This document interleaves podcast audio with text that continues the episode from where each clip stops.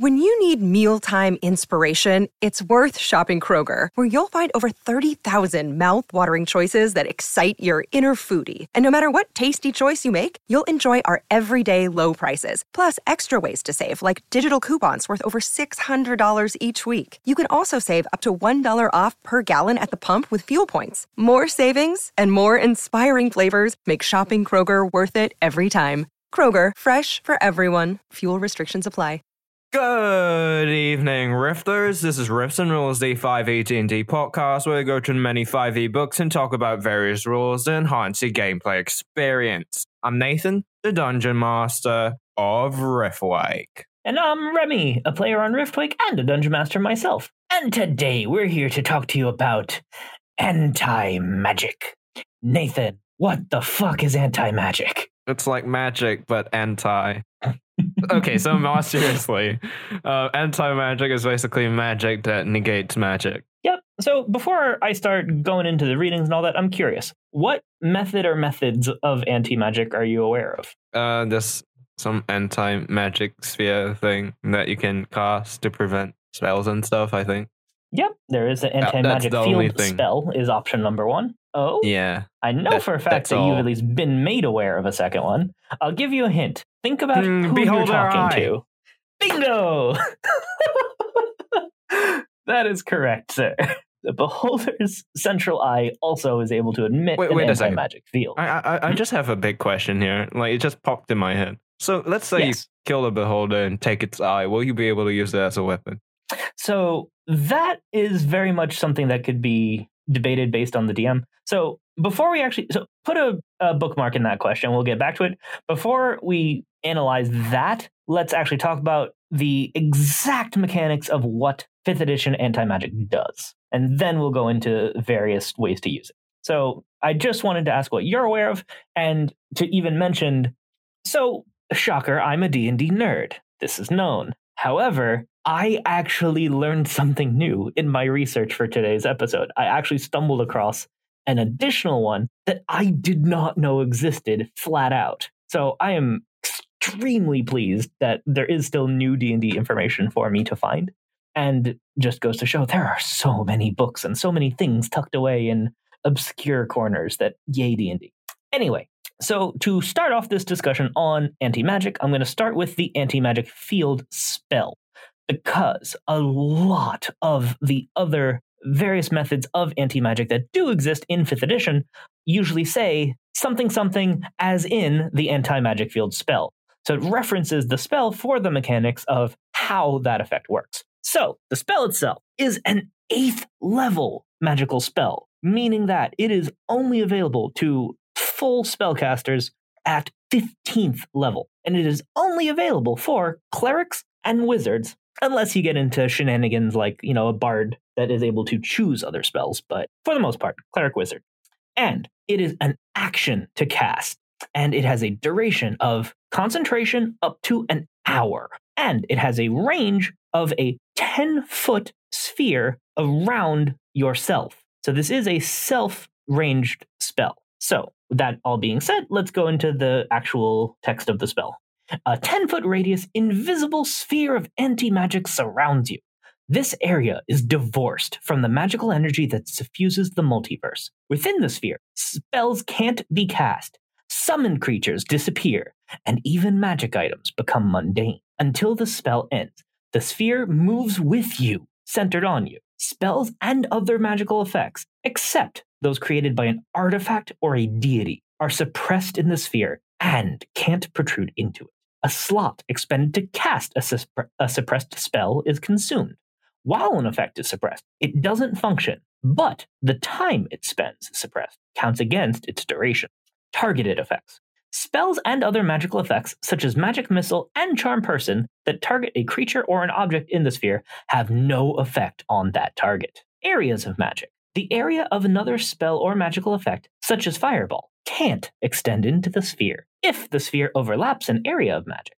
The part of the area that's covered by the sphere is suppressed. For example, the flames created by a wall of fire are suppressed within the sphere, creating a gap in the wall if the overlap is large enough. Spells. Any active spell or other magical effect on a creature or an object in the sphere is suppressed while the creature or object is in it. Magic items. The properties and powers of magic items are suppressed in the sphere.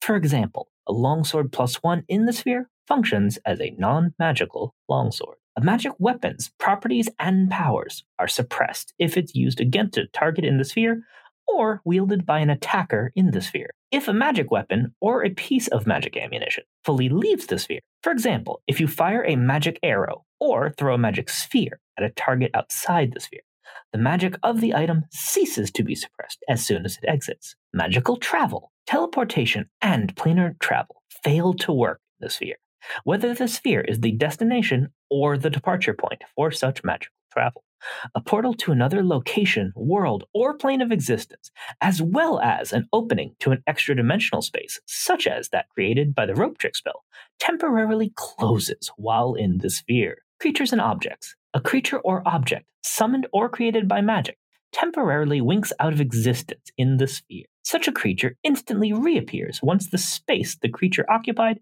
is no longer within the sphere. Dispel magic.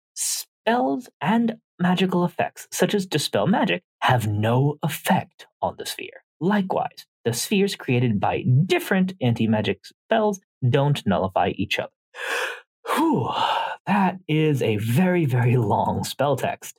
But in summation, they go through every type of magic for all intents and purposes that can exist magic items, spells, magical effects, magical travel, and it just is flat out suppressed.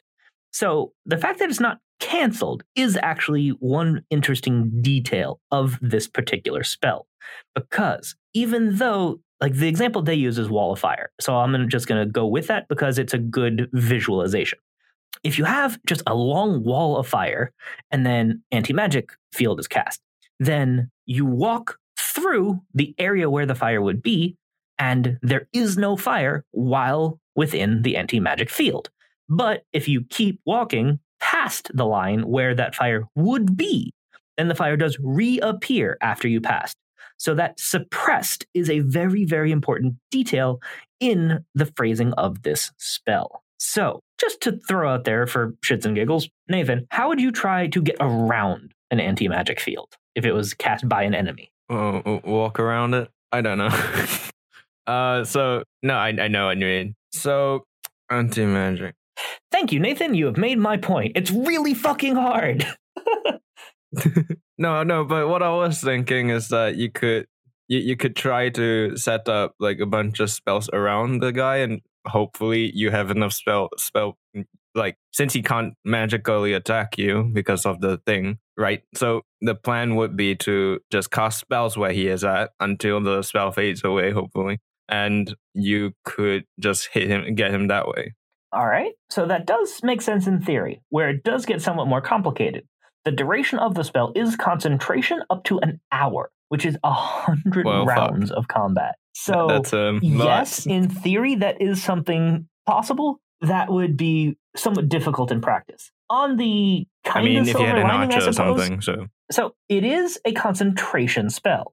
So the best way to really deal with the spell version of anti magic is to just disrupt their concentration, to just hit them with something and hopefully get them to break their concentration. On the downside, because it is an eighth level spell, there's pretty decent odds that a spellcaster is aware of that weakness and may have something like the Warcaster or some way to make it more difficult to break their concentration. But that really is kind of the best way to deal with it because, yeah, you know, just attacking them with non magical attacks is like the only thing that you really have available because no spells can target a creature in the area. So, like, just flat out no magic missile, they even specify. So, you really are just limited to non magical attacks. So, you either have to fire an arrow at them, swing a weapon at them in the area. And it, oh, it's just a really, really dangerous, effective spell. On the downside, though, because it is all magic in the area gets suppressed that would include your own spellcasting abilities. So the cleric and wizard, or cleric or wizard rather, who cast the spell would also be influenced. So a wizard who casts anti magic would be much more vulnerable because then that would cancel any mage armor that, or sorry, suppress any mage armor that they might have on themselves. They would not be able to cast the shield spell if they do get attacked. On the other hand, a cleric who casts the anti magic field is still extremely dangerous because they still are very likely to be wearing heavy armor. They still have a lot of weapon proficiencies. So, a cleric who is able to cast the anti magic field spell is incredibly, incredibly effective. So, with that being said, let's go ahead and move on. So, we talked uh, just a couple of minutes ago about Beholder's anti magic cone eye effect. So, let's go ahead and just transition that way to pick that back up. So, what is also different about the Beholder's version than the actual spell the spell is a sphere centered on the caster. The beholder's is a cone with a 150 foot range to it. So 150 foot cone in front of whatever direction its central eye is. And because it is in front of the beholder, anything outside that cone, it's still able to use its magic, which is a part of what makes beholders so extraordinarily dangerous if their abilities are used correctly uh, within you know interactions amongst each other. As i mean yeah you all remember the beholder episode was very much one of the remy gushes about a thing episodes. Love me some beholders. So if you do kill a beholder and take out its eye what happens to it so, once again, this is something that is going to be just dependent on your choice as the DM. Do you make the choice of a creature's magic would fade away from the different things if it dies, or is it something that is intrinsic to the organ in question, and that as long as the organ is preserved in some way, then it might still be able to maintain that effect? And both well, of those yes, please go ahead. Well, personally, I think it's really cool to have that kind of uh, Medusa's head kind of effect when you have uh, powerful enemies, because it, it just adds a bit of legend and myth to a world to have that kind of thing, and it's a very nice thematic like reward for defeating the beholder. Absolutely. Not to mention the fact that beholders are not a common creature in the world by any means, unfortunately but they're still common enough in Dungeons and Dragons that an argument could be made that it would be incredibly valuable for towns and cities to have like a desire to get their hands on one of these anti-magic eyes for themselves. Could you imagine how valuable it would be for a city to just have an anti-magic cone aimed at the city gate? Because when you have people walking into a city then that would just show it would suppress any illusions that are cast. It would suppress any access to things like a bag of holding for that time, since extra dimensional spaces are cut off during that time. It would make security really dangerously effective for anywhere within that potential 150 foot cone. Not to mention another area where that could be incredibly useful. Imagine in a throne room.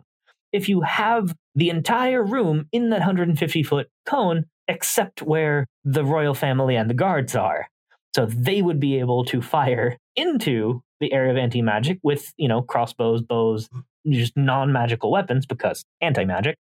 But that would incredibly limit just potential dangerous things against the king. Not to mention the fact that even if, you know, someone were to try doing something like charm person or any of the various t- control type spells that exist, having royalty be able to just every so often be scheduled to just stand in the anti magic cone and see does their behavior change any? Do you feel any effects be suppressed?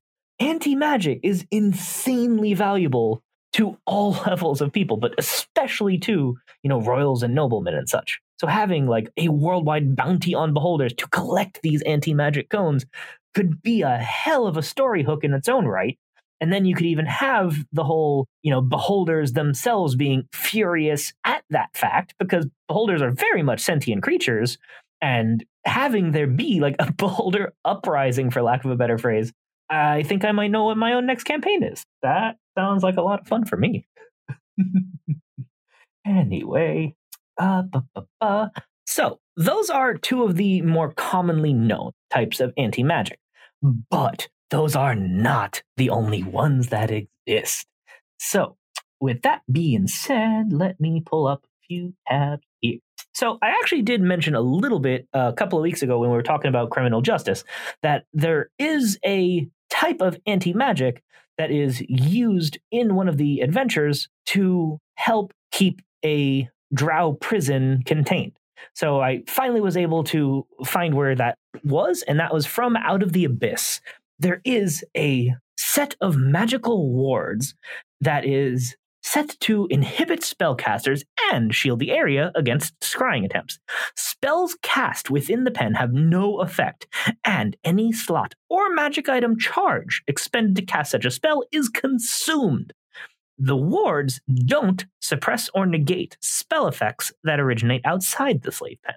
For example, a creature under the effect of an invisibility spell remains invisible when it enters. So there are a number of implications to this. So first off, because this is an official adventure, that would imply that this is a type of magic that just exists in D&D worlds, which would also be able to be extrapolated out that this is the type of magic that can exist and be used by a DM.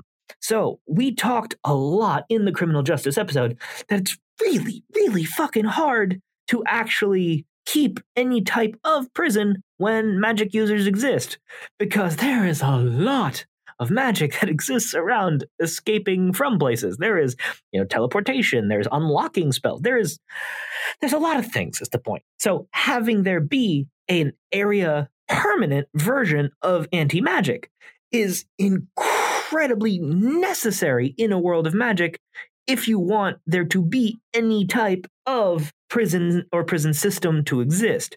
Because without anti magic, you, you kind of just can't. And you'd really pretty much have to just kill criminal magic users, which technically is a route that a DM can choose to take. But, well, that might be a little bit problematic.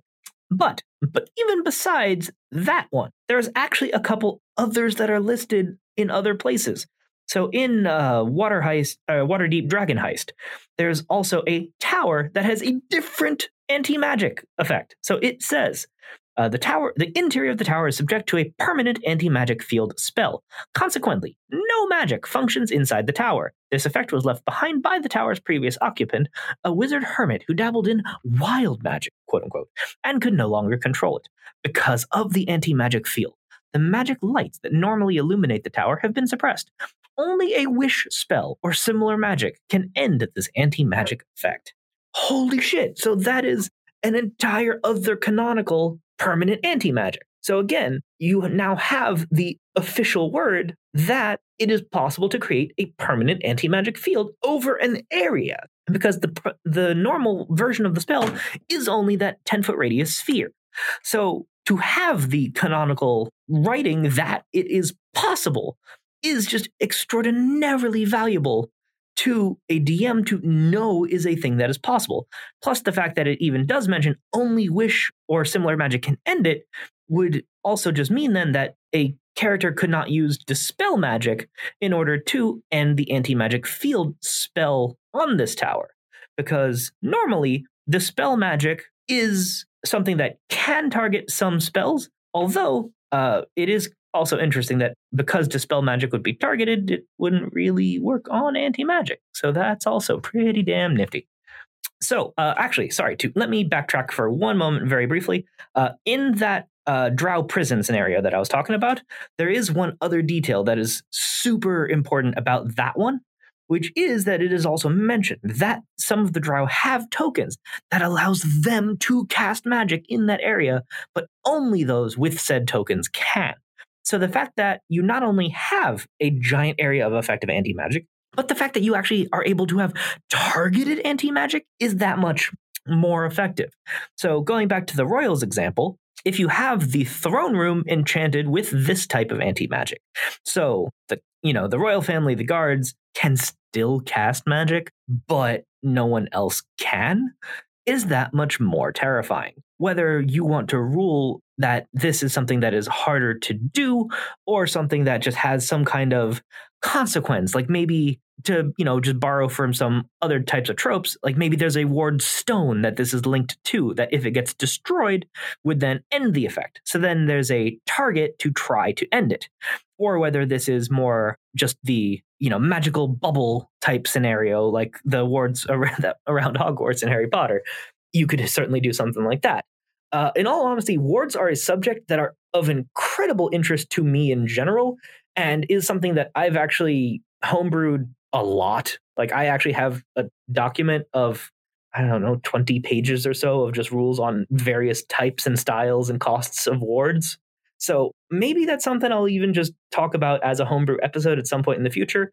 But I just find that whole subject fascinating. Anyway, anti magic. So, yeah, so we have uh, the spell, we have the uh, Beholder Eye, we have the Drow Prison, we have the anti magic field in the tower, now we come across the one that I did not know about. So, in the new ish adventure, Divine Contention, there is another form that, again, until literally today, I flat out did not know existed. And that is the anti magic crystal. Anti magic crystal creates a 200 foot radius sphere of anti magic, as in the anti magic field spell, centered on the crystal. Uh, blah, blah, blah. Uh, Crystal has 13 AC, 27 hit points, and immunity to poison and psychic damage. And uh, there's also a uh, just description sidebar. A six foot tall glowing blue crystal stands in the middle of the chamber. So, a six foot tall glowing blue crystal that emanates a 200 foot radius sphere of anti magic. This, this is amazing to me. This gives you as a DM and a large area of anti magic. And it creates an object of crystal, which is not exactly known for its super high durability, and the fact that it even gives you stats to just tell you that this is an attackable object is perfect. And this is something that, as is, a DM can take. If you want to have a magical prison of some sort, then this gives you 200 foot radius, so a 400 foot diameter circle, is a pretty significant area of effect. So if you have one or more of these crystals scattered about some kind of complex, this gives you exactly what a DM could use in order to make that more of a thing in their world. Because one of the big dangers of D&D as we always talk about are the magic users. So having this canonical item now is just fantastic. So, those are all of the various methods of anti magic. So, just to throw back to you for some fun, Nathan, what uses, besides the ones I've talked about before, do you see for just using anti magic in the world?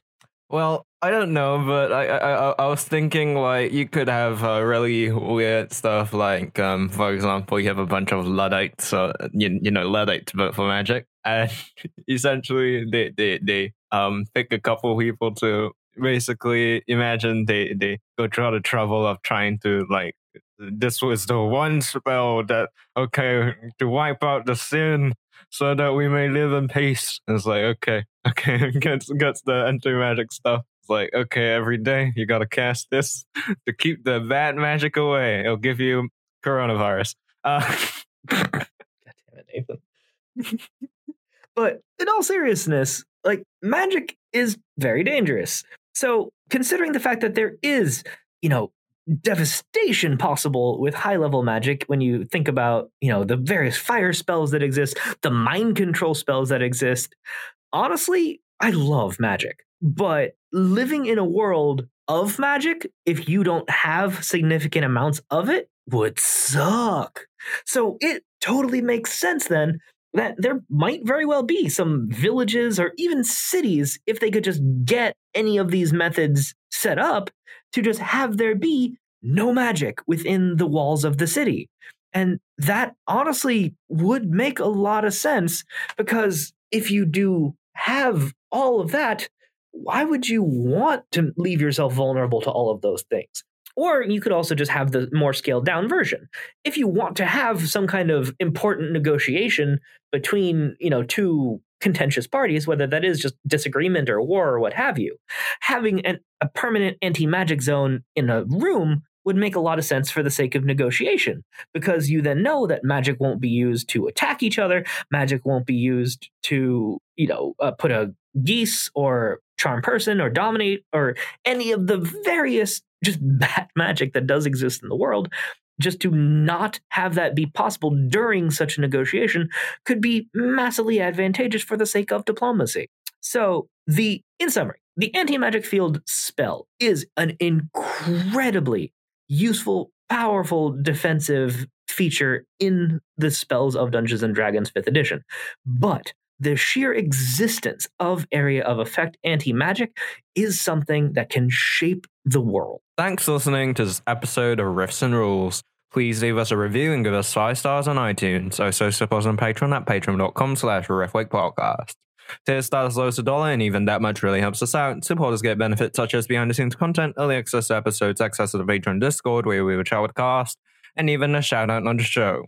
Find us on social media on Twitter at Riftwake Podcast, on Facebook as Riftwake, and on Reddit on subreddit r slash Riftwake Podcast.